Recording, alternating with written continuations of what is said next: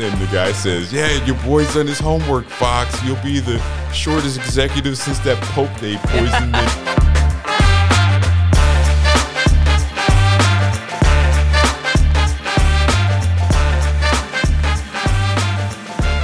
Welcome to the Books We Loved podcast through the Troy Public Library. Today we are talking about the film Wall Street. with Michael Douglas and a very young Charlie Sheen. Hubba hubba. Hubba Hubba says 12 year old Amanda.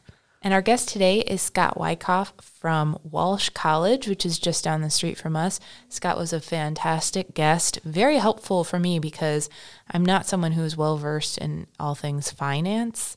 It just kind of exists. I know enough. We spend money. That's We about as much as Olivia and I want to know about Yeah. things. We spend it, we earn it. Somebody's probably putting stuff away for our retirement. It sounds like maybe the library does that for us. yeah. yeah. Every once in a while, I get an email that updates me on it that I don't open. Oh, Oop, there it is. but Scott's out there. People like Scott are out there. People like College. Scott are out there. And he was such a great guest, like Olivia said. And he was so kind to explain things to us in uh, layman's terms so we could actually understand some of the things that came up in the movie. Yeah. which I was really surprised I enjoyed more than I thought I was going to. It was interesting Yeah. to do a flashback to New York City in the 80s, right? To see some pictures of New York City, what it looked like when I was growing up. Yeah. And what the Sheens looked like. What the Sheens, yes, Martin Sheen does play Charlie Sheen's dad in the movie and in real life. Really well cast movie. Mm-hmm. Uh, you learn a lot, and you don't really have to be a finance bro to get to like it or get it. Daryl Hannah. We forgot to mention she's in it too, right? Splash. Splash. That's what I thought too. I was going to say that. So, anyway, stick around, listen, learn some stuff about Wall Street, maybe finance, and a fascinating movie. Money, money, money, money. I was waiting for you to do the second one, Olivia. Love it.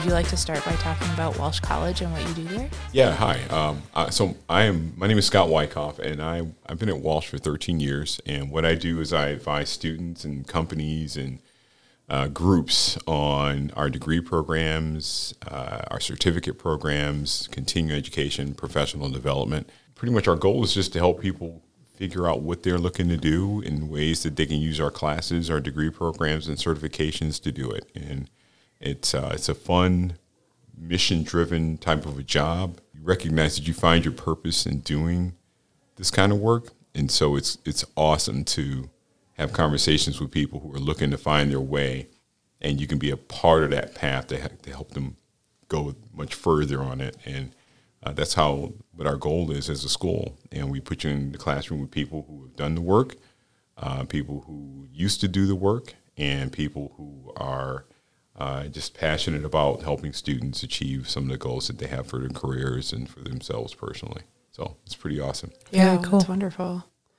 Yeah, very cool. So that's got to be very gratifying. It is. It is. Uh, Yeah. it- it is. It's. Uh, it, it is a, a labor of love, to say the least. Yeah. Because you're helping people. You, you, you- you're you're literally helping people. It's like, okay, look, take this class because you're gonna learn this, this, this, this, and this. And then once you take that class, take this one. Yeah. And then it'll kind of bring things full circle for you. Yeah. Yeah. And then as you take more and more classes, you'll see that the, the larger the picture becomes, the more details you get into it, and it helps you to see everything that's going on. It's almost like when um, what was it? It was that movie where uh, I think it was Iron Man two or three, where he like he kind of saw what his dad had cr- created up to a certain Yeah. point, and then he exploded it and kind of just saw it all. Yeah. It was like, oh my goodness, it's like this is what he's trying to accomplish. Then he finished everything up, and then that that finishing part is like you getting into your career, getting good at it, doing the things that are requ- required, and, and moving into a direction that helps you to, you know, stand out from the crowd, so to speak. right, for sure. Gratifying work.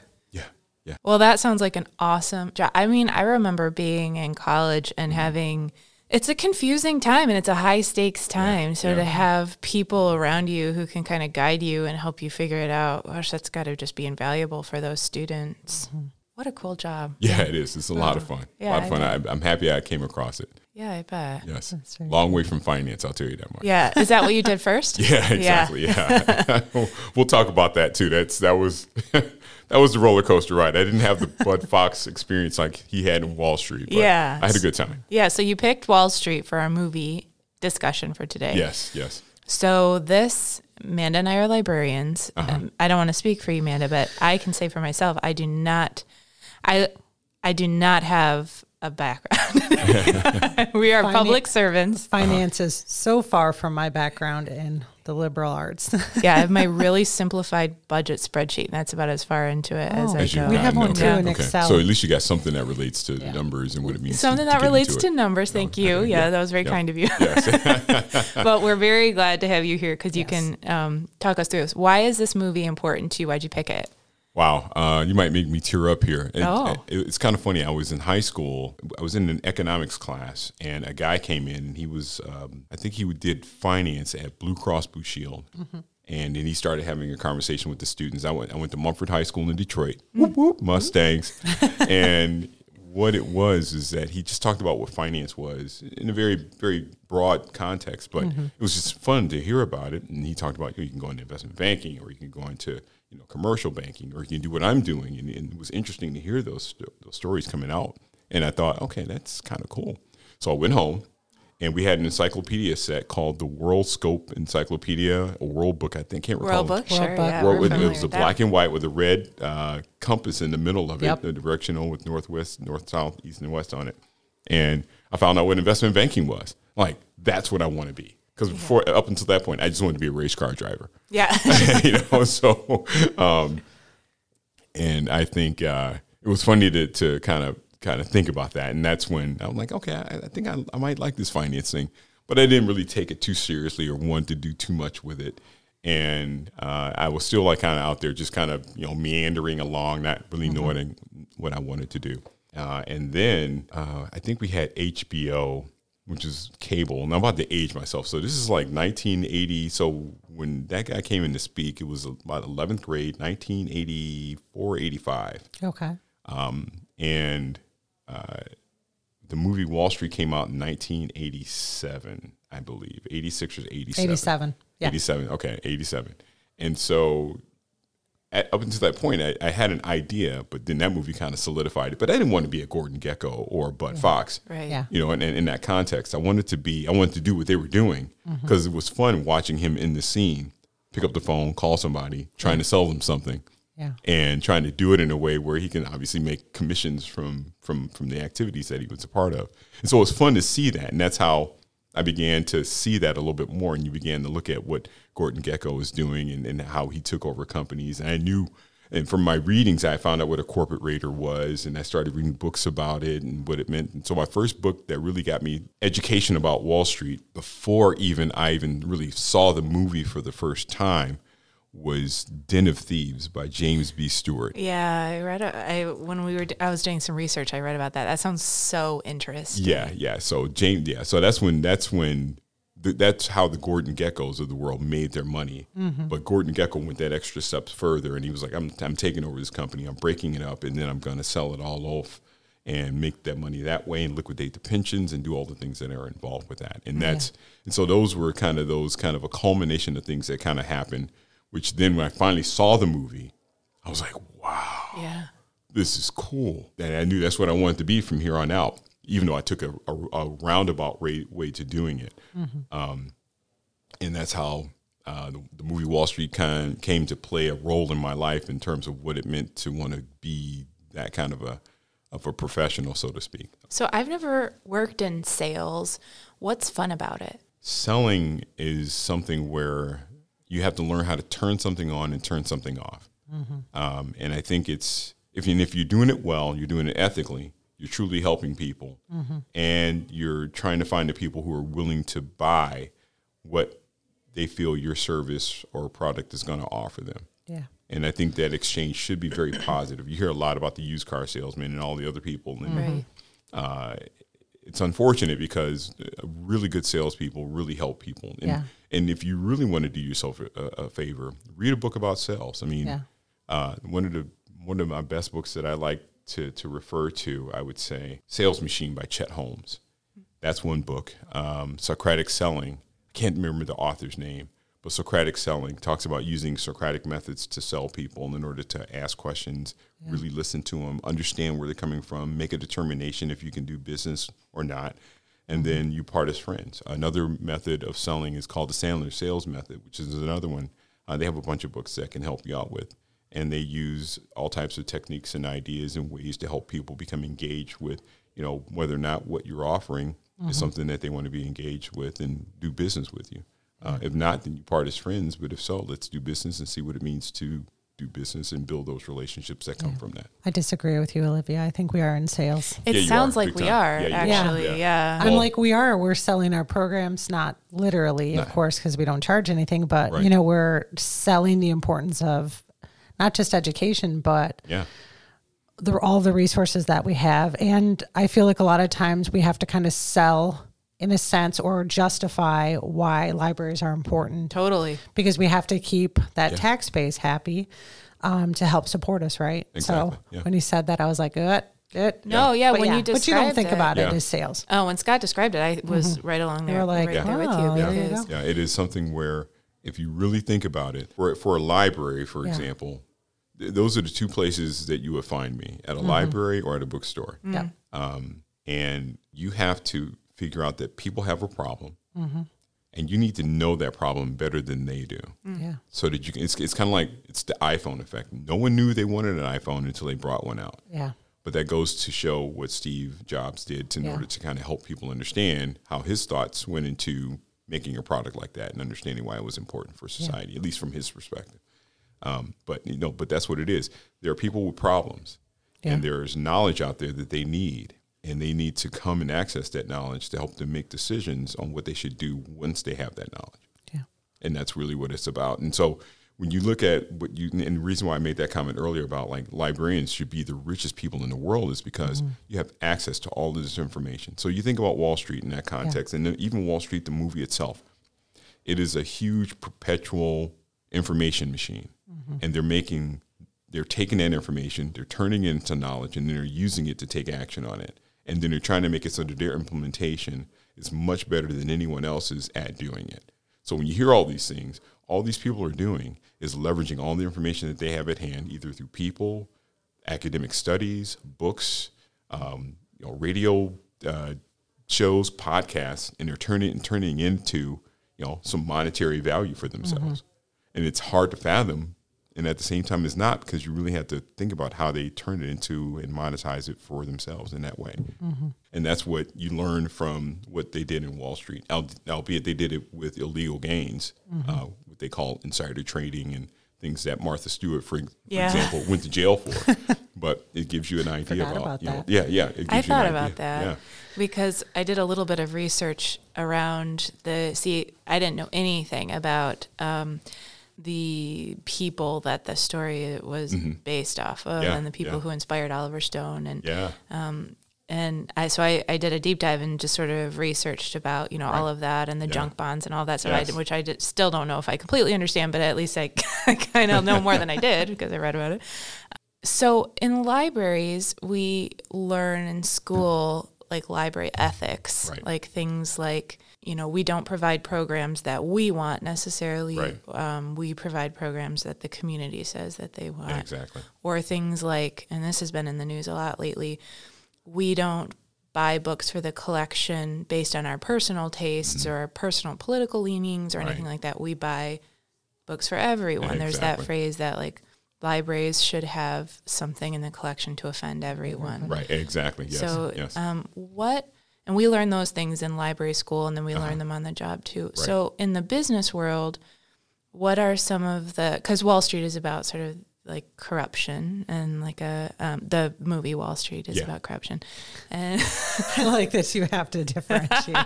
Just Sorry. the movie. Just the sorry, the movie yeah. is Yeah. about Exactly. Yes. corruption. Yes. Yes. Um, so I got you though. Yeah, good. so, um, how do people learn business ethics and what are some of like the major like tenants business ethics that are important for people to learn before they go into finance or get a job on Wall Street or something like that? You know, it's interesting you mentioned that. I think a lot of it. It's, it's funny if you want to go back to the movie in, in the context of what it means. So, so you got to think about. So, Bud Fox's character, played by Charlie Sheen, is uh, is a he's, he wants to be a player. You know, he's got he's dating bunch of women. He wants to make the money. He wants to kind of be that person. Mm-hmm.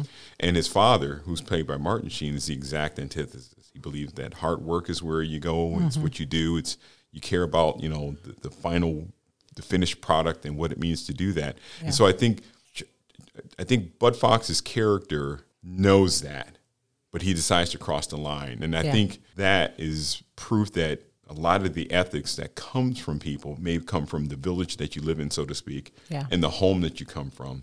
It can also be taught in school, I think, as well. Mm.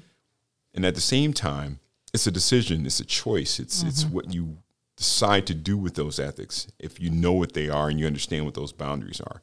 And as the movie progressed, um, you see that, uh, that Gordon Gekko got him to cross the line so so the movie starts with this whole context of um, Bud wanting to be a player. Mm-hmm. He's been calling Gordon Gekko 59 days in a row, and he's trying to get him on the phone to, to pitch him the stocks that he thinks will make him money and things that relate to that. Mm-hmm. Um, and at the same time, Bud wants to also be like Gordon Gekko. Yeah, he, he respects his father, but he wants to be Gordon. Mm, yeah. And those those two dynamics are at play all the time because uh, it comes to a point in the film where he asks himself, you know, who am I after he's begun to achieve all of this mm-hmm. wealth and this power and this, uh, but he still has a piece of his father. And whereas Gordon Gekko, for example, he's got a wife, a couple mistresses, mm-hmm. and he's it's a, a, philanderer, and he's doing things that you know normally wouldn't ring with Gordon with with, uh, mm-hmm. uh, with Bud Fox because Bud Fox is now dating a woman that Gordon Gekko had one time had an affair with. Mm-hmm. And um, I think she was used to kind of lure him in, so to speak. Yeah. To kind of get you know get him into the into the gang and into um, Gordon Gekko's game, and I think that's what um, you begin to see where he's now willing to do some things in order to be even further into that gang. But what's interesting is that he's still like his dad, where he does he's not messing around with multiple women. He's got Darien, who's played by Daryl Hannah, by the way. Mm-hmm. Um, and and Darien, uh, it's just him and her, and it's, it's, them against the world of them trying to become something that they desire to come to become. Yeah. But doing it unethically, and it comes down to him just kind of crossing that line. And I think that a lot of the ethics that you mentioned before, asking about that, I think that happens in the home. Mm-hmm. I think it happens in the village, and it happens maybe in, in some other area as well, maybe your church, maybe at school or some other type of place where you can begin to yeah. to look at it from that perspective. Michael Douglas plays this amazing villain. Mm-hmm. What do you think was the most attractive thing to Charlie Sheen? Because I feel like he wanted to be him, he wanted to emulate him before he mm-hmm. met him, right, right? Right. And then when he gets to see him and they go out to that lunch and Michael Douglas makes this um, kind of offhanded comment about doing something that's basically illegal. Right. And Charlie Sheen's character is like, well, you know, that that would be illegal though, right? And yeah. that to me is that decision point where it's like, mm. what is so attractive about Michael Douglas's lifestyle to Charlie Sheen that he wants to make that step? Is it is it the penthouse? Is it the women? Is it the money? Or is it just the idea of being as famous as Michael Douglas's character, right. or is it like is it everything? Because you kind of see that thought, and it's like what for. I always think about that with people when they go so far gone that mm-hmm. it's like you can't pull back. It's like what is that one tipping? What's that one straw that breaks the camel's back, right? Or is it just everything? because there's a lot of stuff on a really sexy plate. It's like, wow, yeah, cars, exactly, women, yeah. mm-hmm. cool power. penthouse in right, New York, yeah. and power. Yeah. exactly. I think it starts out with uh, it starts initially. It starts out with just wanting to be that player. Yeah. Uh, Gordon Gekko is that person that you desire to be like. He's buying the companies. He's stripping them apart. Yeah. Um, you want to be a part of that, so you call him. Hey, I got the stock you might like. Maybe you can take it over. Things that relate to that because Bud's Bud's goal was to become an investment banker. And if, when you understand finance, investment bankers do a couple different things. Uh, they help companies go public, They help companies issue debt to sell to investors. Okay. Uh, they also help companies restructure when times go bad as well. Uh, and uh, what what what Bud Fox wanted to go into was investment banking because you can talk to the players and you can find out what they're thinking and you can provide them with ideas. So investment bankers are people are what I call uh, people who bring strategy and capital. Okay. Um, it may be good or bad, but I think that's what that's what really drove him initially. Then I think once he was welcomed into the lair, because it's the first scene that he begins to really meet when he, he when he meets uh, Gordon Gekko. And when Gordon Gekko meets him, he says, "He says, hey, Gordon Gekko." He says, uh, "He says, uh, I'm, I'm, but Fox, I, I am, I'm glad to have the opportunity to, to. I always, always had a dream to do business with people like you." And Gordon Gekko responds with, "Nice to meet you. Hope you're intelligent." And then that's that's it. Yeah. That's it.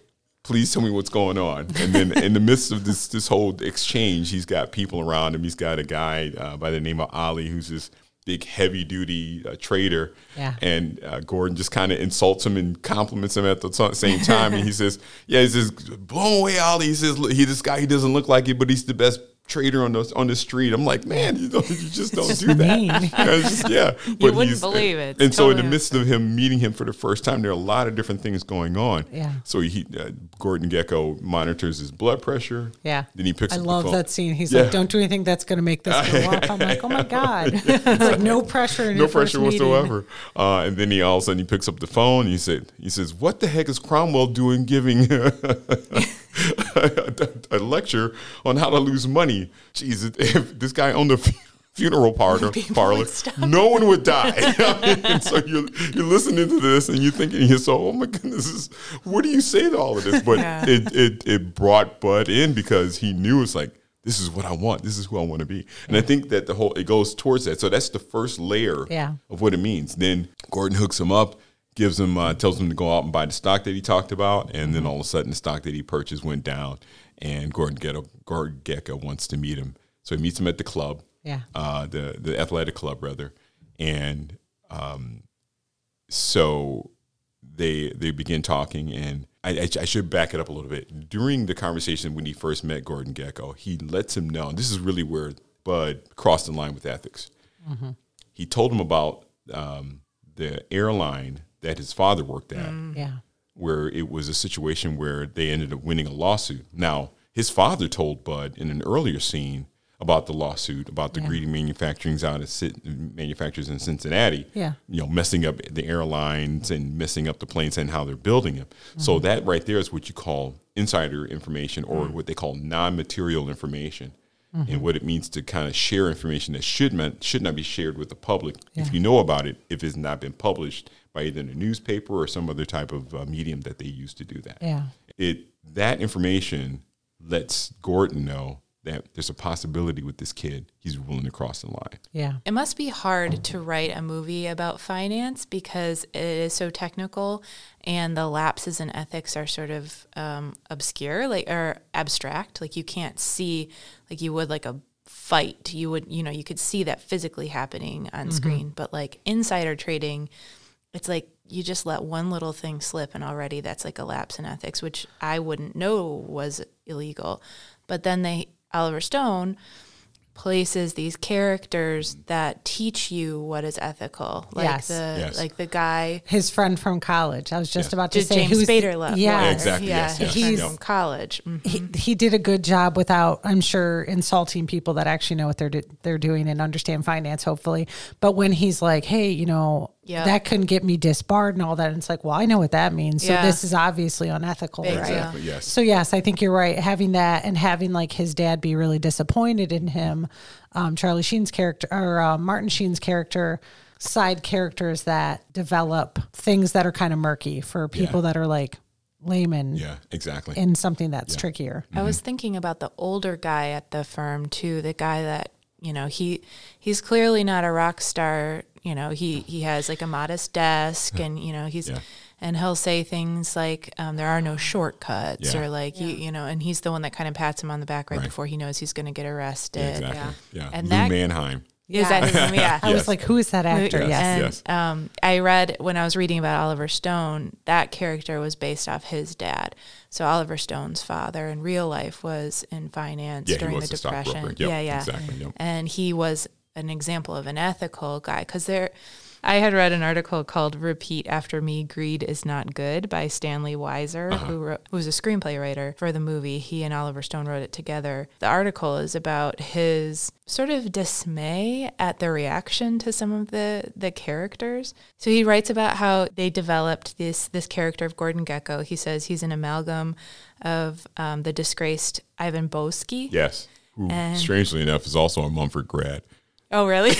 oh, really? Yes, yes. No way! I didn't know that. that's- yeah, yeah, A yeah. local, a local hero? No, Oh, I- notorious guy. Definitely notorious. I don't know if he's a hero though, you know. I didn't know what Um, else to say.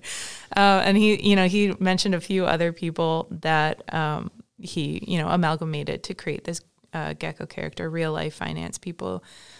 Um, and he wrote, "quote As the years have gone by, it's heartening to see how popular the film has remained. But what I find strange and oddly disturbing is that Gordon Gekko has been mythologized and elevated from the role of villain to that of hero." And I thought that was really interesting. He's meeting people who like want to be him. You know, he's like my hero, and it's like he went to, and he's he kept saying to people like they went to jail, like that. I mean, Yeah. he he was Yeah. the villain of the movie. Yeah. But it's hard to write. I think about Succession too. Do you watch? Succession? I have not watched Succession. Um, It's it's hard, I think, to write a movie about really wealthy people that doesn't glorify them because it's a fabulous rotten things. lifestyle. yeah, it is. Yeah. A, I I know You exactly. know? Yeah. I mean, you imagine that. I think. I mean, yeah. Ev at, at, at each point and turn in the movie, Bud is introduced to more and more things. I mean, Yes. I mean, like the first time he, he he met Gekko, they bought stock. He bought stock for him. Um, his buddy Marv was like upset over that, obviously. And then that night, uh, I forgot all about even re- recalling this uh, at this point. You know, that night, uh, Gordon Gekko sends a woman to his house. You're right. Yeah. Yeah. Uh, and then you know that everything from there that ensues uh, before he even meets Darien. So that's even more interesting to let you know what he did to kind of slowly seduce. And what was you know what was hard to do was trying to find a parallel to Wall Street that's out there that makes you think about who that character Bud Fox was. Yeah, he's he's lusting and seducing after he's he's lusting and being seduced by certain things. Yeah. And at the same time, what is the story out there that parallels that to help you begin to think about it? I couldn't imagine or think of anything. Maybe our listeners can come up with something that Oh, might yeah, help us with that. But Yeah. but yeah, you have, you have to think about the whole situation with what Gordon did to bring him in, to lure him in. Um, The only thing I can think of is like high school, where it's sort of like you go in and you have and you know you have to be kind, and you learned in elementary school you have to be kind to everybody, but then the culture around you, it's like boiling a frog. Like Yeah. you, your friends are all doing this thing that seems so normal, Yes. and so then you do it too. And then it's one, you know, one time of bullying someone, and then it's like one, of, and everybody's, and that's the thing with Bud Fox. Even if he was doing things that were illegal, he got the bigger office, and he, you know, he Exactly. was praised Yeah. for Yes. the things that he Yes. did. I love when that one guy's like, I knew from the minute that I saw you that you're going to do great things. And then at the end, when he gets in trouble, he's like, I knew from the minute I saw you that you were trouble. See, I took it to a darker place than that. Still school kind Uh-huh. of thing. It's like that kind of sexiness wow factor of Yeah. like, you can have more money, you can have access to these things, especially if you're coming from like, middle class or Yeah. lower Yes. lower working class or whatever you want to call it. I kind of thought about when kids get sucked into selling drugs. Mm-hmm. It's like you get a taste of it and it's like, oh, cool. Like, yeah, yeah. you know, let's go with weed. So kids getting sucked into maybe trying weed for the first time and someone being like, oh my gosh, like, yeah, I do it all the time and I make so much money selling it to the other kids. And it's like, you can make make this money too. It Exactly, yeah. and it, Yeah. it does. And you see like, wow, that guy can Mm-hmm. like, he always has gas money. He can go Yeah. eat at whatever place you want to The go to all the time. kid, And yeah. he's like that yeah. cool, kind of dangerous Exactly, kid. And there's something sexy and appealing about that sometimes, I suppose. But yeah, it's all those kind of like how people like, it's almost like they're casting that net and it's like, who can they actually Capture. pull yeah, in Yeah. to exactly. be part of their game? Yes. And it's like, it, it never goes well for the people at the bottom, right? No, it doesn't. So, and that's what's so funny because then uh, once you know he serves Blue Star Airlines, his Yeah. father's company. on a on a platter, so to speak. Gordon Gekko decides to go ahead and take it apart, and he and he he only realizes it once he's in that meeting. Yeah. and he's like. Yeah, and then the guy says, "Yeah, your boy's done his homework, Fox. You'll be the shortest executive since that Pope they poisoned in, uh, Yeah. and, and, and the Pope that I would." And so I was looking at that. I was because I was Yeah. kind of thinking about like the Pope. Yeah. There was a Pope in 1978 who was poisoned. Um, uh, I, I- I- 1978? 1978. Pope John Paul was poisoned. Yes, yes. I mean, who would have thought about that? Yeah. Um, what good writing. Yeah, I know. Okay, yeah, who would have thought? I mean, also there's a lot of visual effects too. I think it's, it's kind of funny. So you have the stars in the movie, but you also have um, uh, Oliver Stone also uh, makes New York the city a star as well. For sure. Um, and you know, it's kind of funny because you, you never think about it, but at the beginning of the movie, you have "Fly Me to the Moon," Yep. which is done by Count Basie and uh, Frank Sinatra Yeah. and it gives you an idea about what's going on, who Yeah. the people are, what the life is like, and you're you're being slowly you know pulled you're pulled into this whole lifestyle of what it means to be a New Yorker and, and how hectic it is and what it means Yeah. to do those things. And it's funny because I don't think the movie would have made it any more dramatic than it could have because. I've been to New York, and it is Yeah. about that crazy when you Yeah. think Yeah, about how sure. intense it is and what it what, what people in do are doing and how they're living. So, With the horns honking Yeah, and the crowd's exactly, yeah. pushing you Yeah, and it's an aggressive. Yeah, it might be. It might be a slight moment of, um, Yeah. of um, embellishment to it, but I don't think it's much. Yeah. Mm-hmm. No. Yeah, we've talked about that before on the podcast with cities or states or countries being a- as much a character as the character is. in. Mm-hmm. Exactly, yeah. And I think you hit the nail on the head. I was watching the intro. My husband, whose name is also Scott, Oh, nice. was um he was working on something in our office, Mm-hmm. and I was like, "Get out here! You got to see like the New York skyline." Yeah, yeah. And I'm like, you know, in the '80s, and so you had the Twin Towers Exactly, still, yes, yeah. Mm-hmm. you have like the sky rises, and it's like I would love to see a shot of that now versus then because how much has it changed and developed Oh, since then? goodness, It's yeah. crazy, Exactly, right? yeah, Every time Yes. I feel like every time I, I went to New York City when I lived in New England, it's Mm-hmm. like, when did they when did that change? When did that Yeah, place go out and this place come in? And so um, but yeah, that was really fun to see. I loved watching it, just the clothes, the hair. Yes. I was a kid in 1987 Totally. and I was definitely would not have seen this then, but I was in elementary school, Mm-hmm. but it was fun to kind of see that stuff and be like, "Oh my god, I forgot like people wore that kind Yes. of suit and all this stuff." So, How smart was it to make the Daryl Hannah character an interior designer too? So you could see the environment changing around him and these like Yeah. this is my personal opinion, hideous yeah. interior Yes, design. yes. the, the pinkish Yes. mauve that they were Yes. putting up and then they were Yeah, painting the stuff. I was And like, then- "What are they doing?" There's Yeah. enough gold over there. And Yeah. yeah. that was the corny mo- moment, moment in the movie for me. I was like, oh, really? Hey, really? Did they really Come have to put that in there? Or Gold was that? I hope that was ad libbed. Yeah. Yeah, a little improv for Daryl Hannah. you know. Yeah. Yuck. Yeah, so I, I, I, I think that uh, I, what, what was telling was that it's funny you mentioned that because what was telling was that it was just Bud Fox and her. Mm-hmm. So Bud Fox only wanted what the influence and power that Gordon Gekko had, but he didn't want the he didn't want the full lifestyle. no, he didn't want the full lifestyle because it was just him and her, and that was that's what was really telling. Because I don't know if you remember the scene in the apartment once it was all decorated hideously, as you Yeah. so eloquently said. and they're playing they're playing Luciano Pavarotti. Yes. Um, and uh, and they also too it's is my first time ever hearing the Talking Heads. Oh yeah, the Talking Heads song Yeah. was great there. Yeah, that this was is so I think it's titled "This Is the Place." And uh, David Byrne had a couple of different like scenes throughout the movie where. Uh, his music was being, you know, uh, played, and it was pretty awesome to hear. But it was awesome to hear, like at the end of the movie, they played, you know, Talking Heads again, Yeah. uh, and it was awesome to hear. And I just I I look at when I play that movie, I play it from beginning to end every time, every single time. Um, but you know what was strange that that I need to point out that my wife and I were, we laugh about. But when Daryl Hannah and and Charlie Sheen are eating dinner, when they say this looks perfect, we probably shouldn't even eat it. Yeah. Oh yeah. There is a triceratops between the two candles, a a a a a, uh, a statue, a little small miniature statue of a triceratops. What the hell? We are wondering what the significance of that is. Someone put an Easter egg in that. Yes, they Yes. definitely did. Was Oliver Stone's next movie about dinosaurs? I know, totally. Yeah, exactly. Yeah, exactly. Yeah.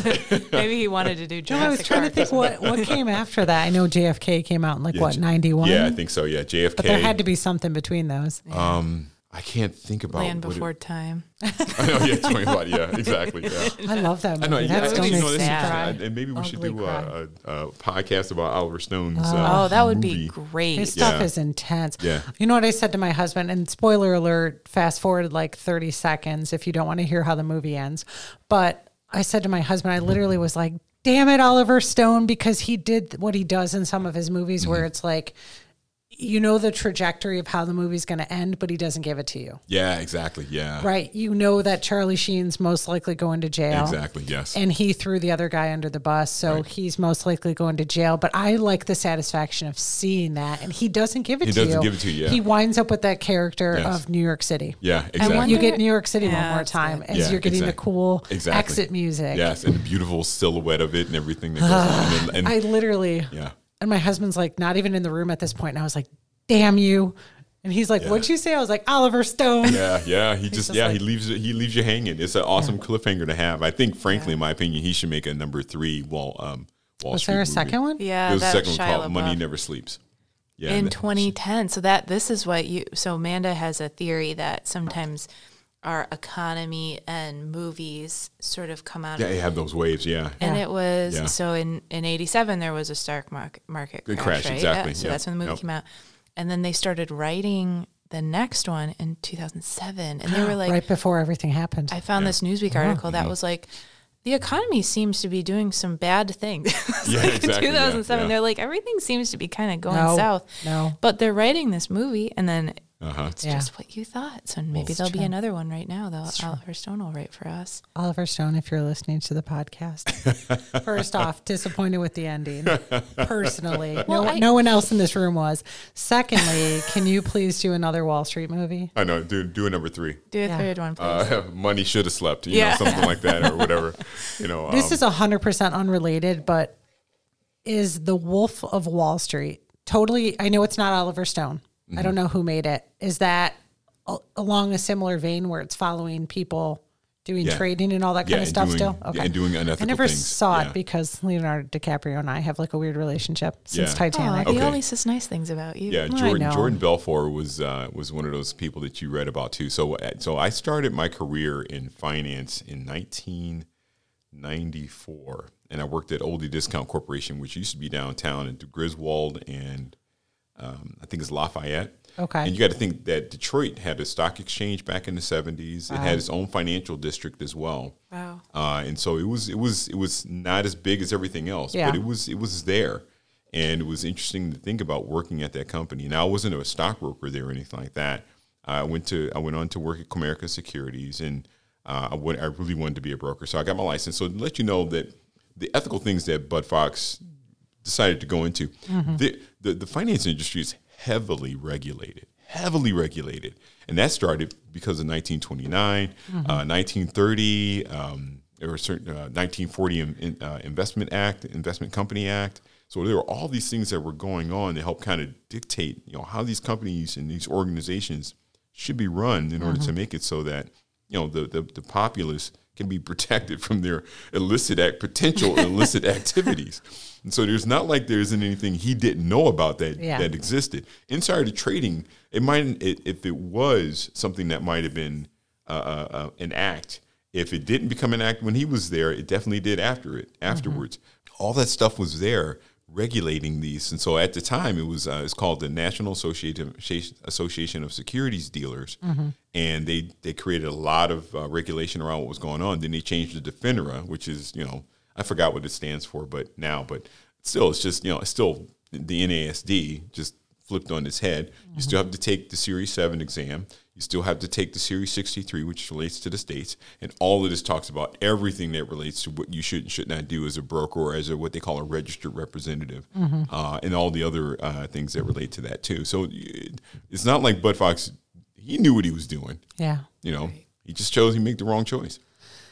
Yeah, that's what makes him such a complicated. Character, yeah, because he Character. wanted what his dad had that that Right. stable life, but he wanted the power and the money and, and the influence Mm-hmm. that came along with that. I found that. But that only enough to be able to go to China and drive his motorcycle, Motorcycle around. across it, yeah, exactly, Yeah. yeah, yeah, Oh, exactly. forgot Which I love that. That Yeah. he, he wants to just get the money and then get out of the Exactly, game. yeah, no. He doesn't want to stay in the game, and that's where Gekko's different. Gekko gets like so much satisfaction at Yeah. being good at it. Yeah.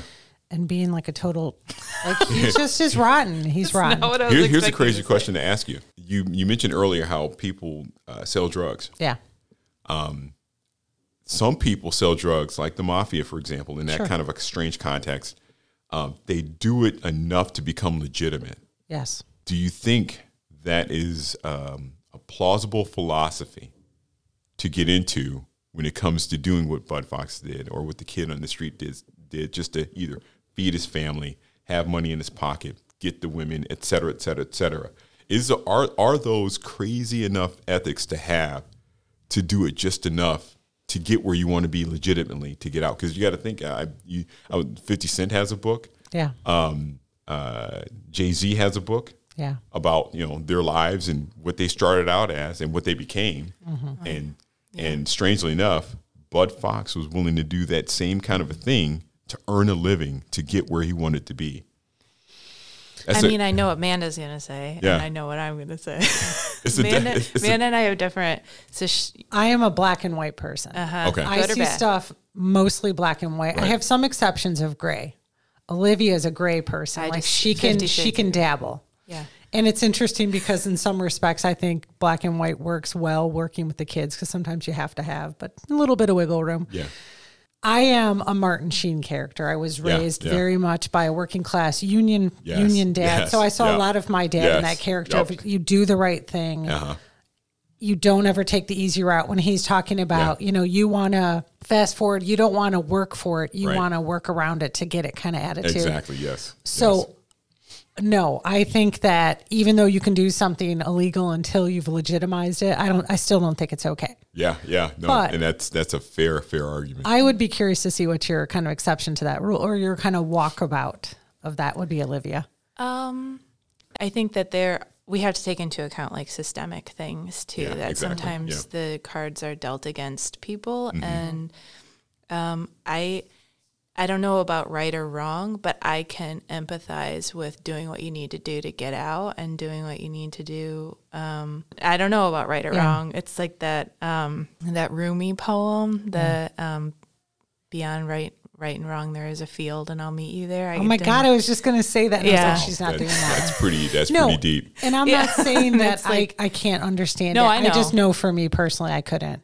I couldn't walk that. I would have to be very careful because temptation is super real. Yeah. I don't know. Yeah. Sometimes I think I could. I have too much Catholic guilt in me. I have too much Catholic guilt in this body. oh my goodness Yeah, my, my- that- my, I dad was that bud fox's dad too. Really? yeah Yeah. yeah Yeah, I mean, and I think about this kind of stuff a lot when I think about my dad because um, I grew up a very different way than my dad did. My dad, um, you know, he had to get out of his house at 18. He made his own way. He paid Yeah. for his own college. He completely did that sort of like bootstraps boomers right thing. yeah exactly yeah, And it was because he did that that I was able to be raised in the relatively privileged way that he, you know, from what he mm-hmm. was.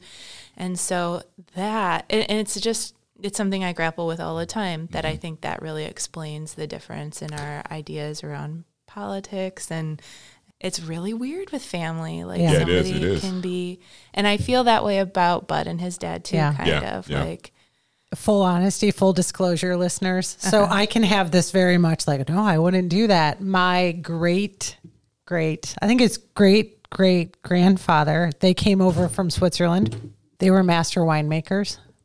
Prohibition hits. Did they stop making wine? no No, they switched to whiskey. They Yeah. made Wow. bootleg whiskey and sold it. So my peoples came from something. So it's like I'm not really throwing that stone hard because I know we all have something. We all have things in our past. We Yeah, all have exactly, yeah, decisions yeah, we regret. So yeah. I just Yeah. Olivia, I don't want you to think I'm too much of a goody goody because I came from some some liquor loving sinners. Okay, so I- I'm just trying to walk That is that, straight line. it is, but it, that's a really interesting question. It's like, well, Yeah.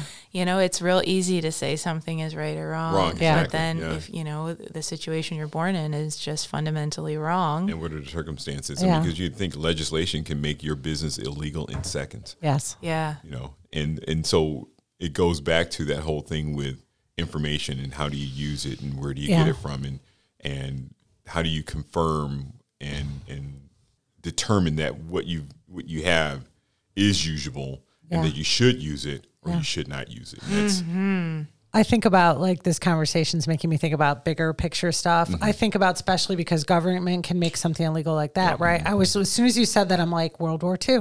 Look at what the Nazis Yeah. normalized Exactly. Yeah. Yeah. and made illegal. Yeah. And then if you were part of that system, do you go along with like Exactly. not, you know, um, whatever? Or do you go against the grain because it's the right thing in Yeah, your exactly. heart? And it's like, okay, so different instances. If I were in that instance, Mm-hmm. I would hope I'd make the right decision and be like, no, I'm going to support these Jewish people. I'm going to hide them. I'm going to whatever, not go with the Yeah. system. But Yeah. so, yeah, there are definitely different Yeah. examples Exactly. and things. Yeah, if and you then- start thinking like, wow, Yeah. What are people capable of? Yeah, and, then you go back to slavery, and then you go back to Yeah. how the British treated the Irish. You Yeah. know, what were those based on laws? Um, you know, slavery was obviously Yeah. legal for a certain period of time. So all of those things become those crazy human decisions that Yeah. people make based on information that may or may not be good. Yeah. that's where I meet you in the field of Yeah. gray because it's like Jesus. If we went certain places Yeah. And- nowadays, I don't think I, I couldn't go along with it. Yeah, it's good to learn. I mean, I'm glad we we learn and talk about that stuff too, because Mm-hmm. if something feels wrong, but everybody else thinks it's normal, it's like the stuff you hope your high schooler thinks. Exactly. Yeah. It's like if it feels wrong to you, it probably is wrong, Yeah. and no amount of normalizing will help makes it. it right. Yeah. Yeah. But what about the people who feel that it isn't wrong? What about them? Where is it where they and how they think, Yeah. where you stop, they keep going? Yeah. Right. You know, so Bud Fox stopped. He knew he wanted the money, he wanted the power, Yeah. he wanted the freedom, but Gordon Gekko wouldn't let him. Do you think those people like the Gordon Gekkos of the world, do you think that they don't really feel like what they're doing is that wrong or it's not really a big deal? Or do you think that they know and they just don't care? You know, I think the turning point for Gordon Gekko was when his dad died from Yeah. the tax bills and, and pushing electrical supplies. I think that was a turning point for him. Okay. I think it was. I mean, you have to, because you kind of wonder, like, you, you have to wonder what made him like that. Yeah. and then why did that happen and i think his dad working i think his dad being a good person i think his dad was really like bud fox's dad Mm-hmm. Yeah. except his dad dying was like a turning point for him like i'm Yeah. sick of this my dad did all this work and He did everything right, he did and he everything right and he still died Right. so i'm not doing that anymore yeah. and and i can see that being Sure. that that impetus Versus some people would look at that and be like, he died doing everything right. I want to live like that and know that when I die, I've lived like a good life. exactly yeah But yeah, he went in the opposite direction. He's like, screw that. Yeah, Why am I working so hard? exactly yeah Yeah. And, uh, you know, when you lose someone like that or you Mm-hmm. don't have supportive parents, you might think no one's going to help me. So I have to be as ruthless as I Exactly. can to get myself yeah. in a place but, but also it's the field too yeah. You know, you have to think that what is Wall Street like? What makes it the way it is? It's ultra competitive. There's a lot of machismo that goes on with, with it as well. Oh, for sure. Uh, and so you have to look at it from that perspective and determine, you know, whose ego is the biggest and how it's going to work and, and what it means. I mean, I, I remember when I worked on straight commission as a bond salesman, it was tough work, but it was, Yeah. you know, it was about like psyching yourself up every day to go out and eat what you kill. I mean, Yeah. literally. Um, and you're on the phone calling people, talking to them, trying to get them to buy what you're selling and all the things that relate to that. That And- scene where he's doing the cold calls at the beginning, I was like, oh, this is Mm-hmm. Yeah. so cringeworthy. I can't Yeah. even imagine spending a whole day doing that and Yeah. just getting Yeah. shut down over and over, over and and over yeah, again. yeah. I, I, I think the minute the most no's I heard in a day was I think like sixty. yeah, yeah, yeah, Yeah. And you just have to. Yeah, you I have to think keep on about it, like going. Thirty-five. The kids 30. tell me no in the children's department. I'm like, get out. No, Yeah, exactly. yeah, I know exactly. She's yeah. the Get out of Queen. here. yeah, you can reinforce that rather easily. yeah, they're little. um, but yeah, yeah. But I think that uh, if there's any way to probably you know begin to draw to a close what uh, Bud Fox really recognized was when Lou Mannheim kind of reached out to him at the end of the movie, and he says to him, he says, you know, Bud, I like you. He says, uh, but uh, you know, you got to think about what you're doing here, and he talks about the story about you know, man looks into the abyss and uh, doesn't see himself looking back, and that is what keeps a man out of the abyss. Yeah. You know, he says he says something about his character not. That's when he discovers his character, and that scene that scene, strangely enough, was parallel to the scene where um, Rey went to go um, get Mark, uh, go get Luke Skywalker, and she saw herself looking back, Right. except she saw the evil self looking back Yes. yeah. and didn't know what to think of it. Yeah. Yeah, because you got to live with yourself. at the end of exactly. Yeah. Yeah. Well, I can't think of a better way to end than that. That's a good spot to stop. I would love to talk about this with you forever. Thank you so much. This is Yeah, awesome. so I had nice a great time. you, And we can always have a part two if you want. Yeah, let's have a part two. Thank you for listening to The Books We Loved, a podcast through the Troy Public Library.